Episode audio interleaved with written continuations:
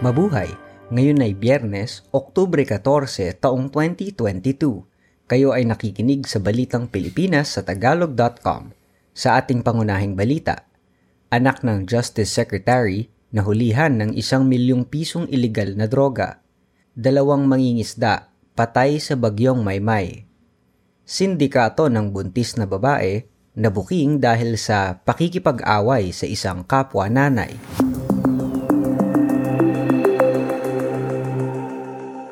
Inaresto ng mga operatibang kontra-droga ang panganay na anak ni Justice Secretary Jesus Crispin Remulla makaraang mahulihan ng isang milyong pisong halaga ng high-grade marijuana o kush sa Las Piñas City.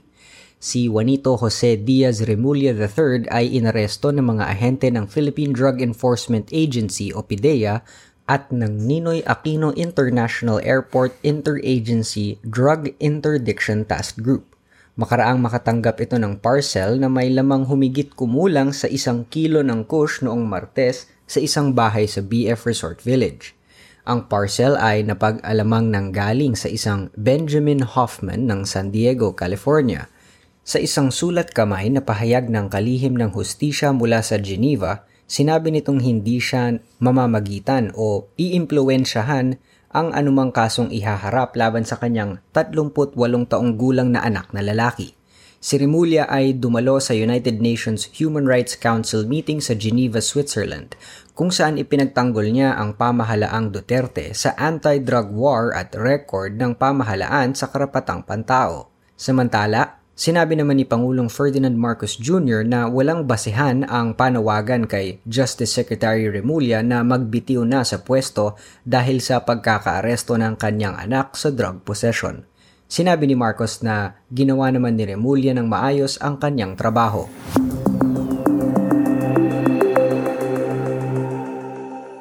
Dalawa ang nasawi dulot ng bagyong Maymay sa probinsya ng Cagayan nitong linggong ito ang mga mangingisdang sina Marshall Pugal, 52 taong gulang at Richard Mangrubang, 47 taong gulang, ay nangisda sa karagatan ng Santa Ana, Cagayan nang biglang bumuhos ang malakas na ulan dulot ng bagyong Maymay.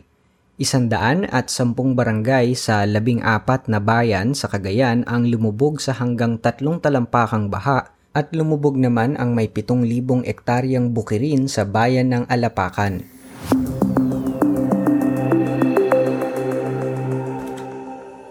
Milyong dolyar ang nawala na sa mga Pilipino dahil sa mga tech scams. Ayon sa isang opisyal ng Cybercrime Investigation and Coordinating Center o CICC, ang pag-click ng teleco subscribers sa mga malisyosong link at pagbibigay ng mga sensitibong impormasyon ang dahilan ng pagkawala ng kanilang pera. Napag-alaman ng CICC sa kanilang investigasyon na ang mga messaging scams na may personal na detalye ng niloloko ay nanggaling sa mga nasa labas na bansa. Umuupa umano ang mga ito ng lokal na empleyado sa Pilipinas upang tulungan silang makapanloko. Sinabi naman ng PLDT, isa sa mga higanting telecommunications company sa bansa, na ang mga dayuhang kriminal ay nakikipagkutsaba sa mga grupo sa Pilipinas para makabili ng mga bulto-bultong SIM cards. Ang mga SIM na ito ang ginagamit para sa pagpapadala ng mga text scam na may malisyosong link. Bilang aksyon naman ng Globe Telecom Incorporated, ay binablock na ang mga text messages na may clickable link upang maiwasan ang digital fraud. Nais ni Pangulong Ferdinand Marcos Jr. na bigyan ng dagdag na insentibo ang mga Pilipinong siyentista iniutos ni Marcos sa Department of Science and Technology o DOST ang paghahanap ng mga insentibo upang hikayatin ang mga Pilipinong siyentista na manatili sa bansa para maibahagi ang kanilang karunungan at kasanayan. Samantala, binuksan ng DOST ang aplikasyon sa scholarship sa mga senior high school graduates na nagpaplanong isulong ang karera sa science at technology. Ang mga magtatagumpay na aplikante ay magkakaroon ng buwanang allowance na 7,000 piso, tulong sa matrikulang hanggang 40,000 piso bawat school year kung naka-enroll sa pribadong kolehiyo o universidad, at book allowance na 10,000 piso kada taon bukod sa iba pa. Mayroon ding insurance at transportation allowance lalo na ang galing sa probinsya bukod sa allowance na 10,000 piso para sa research. Tinatanggap sa scholarship ang lahat ng mga graduates na mahuhusay anuman ang estado ng kanilang pamilya sa buhay at determinadong magkaroon ng karera sa siyensya at teknolohiya.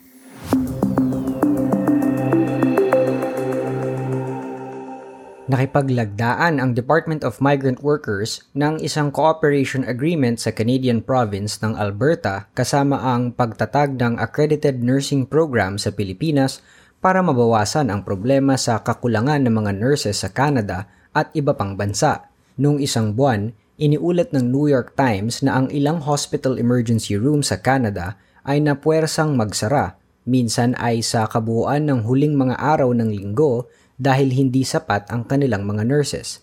Sinabi ng pahayagan na ang mga nurses sa Canada ay umaalis sa trabaho dahil hindi ligtas ang kanilang kalagayan sa trabaho. Hindi nila gusto ang kanilang sweldo at pagkapagod sa trabaho.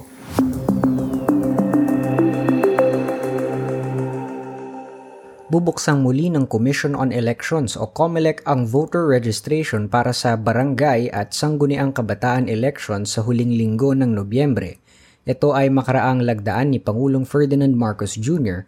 ang batas na nagsususpinde pansamantala ng halalan sa barangay at SK na dapat ay isasagawa sa Desyembre ng taong ito at inilipat na sa Oktubre 2023. Sinabi ng COMELEC Chairman George Garcia na ang voter registration period ay tatakbo hanggang huling linggo ng Mayo. Inaasahang hanggang 5 milyon pa ang magre-rehistro at magbubunsod ito ng hanggang 71 milyong botante mula sa kasulukuyang 66 na milyon. Kinokonsidera ng COMELEC ang pagpaparehistro kahit saan kung saan ang mga Pilipinong maaaring bumoto ay makakarehistro na sa kahit saang lugar kahit hindi sila residente dito.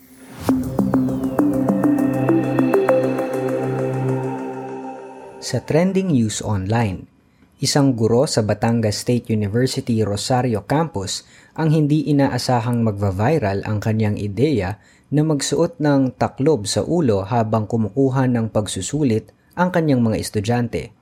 Iminungkahi ni Mike Balanay sa kanyang mga estudyante na magsuot ng taklob sa ulo habang nag-e-exam upang maiwasan ang kopyahan. Ipinakita niya ang isang trash bag na binutasan para sa mata, ilong at bibig pero nakataklob sa buong ulo.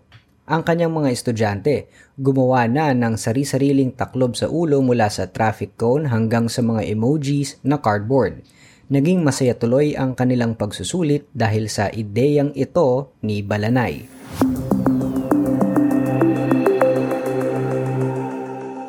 Balita sa palakasan Nakipagkita si Pangulong Ferdinand Marcos Jr. sa world number 3 pole vaulter at Olympian na si EJ Obiena sa Malacanang. Ayon sa Philippine Sports Commission Chairman na si Noli Eala, nais ni Marcos na tulungan ni Obiena ang mga atletang Pilipino Una rito, sinabi ni Obiena na plano niyang lumikha ng mas marami pang grassroots programs na makakatulong upang makadiskubre ng susunod na henerasyon ng atleta sa kanyang sport.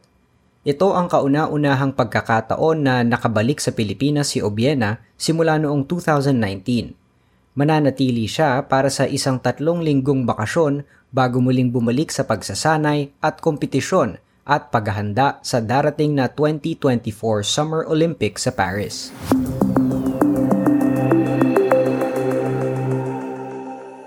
Sa balitang showbiz, muli na namang umugong ang balitang may problema sa kanyang buhay mag-asawa ang aktres at social media influencer na si Heart Evangelista – ito ay nang mapansin ng mga netizens na hindi niya binati ang kanyang asawang si Senador Cheese Escudero sa kanyang kaarawan noong Oktubre Ajes.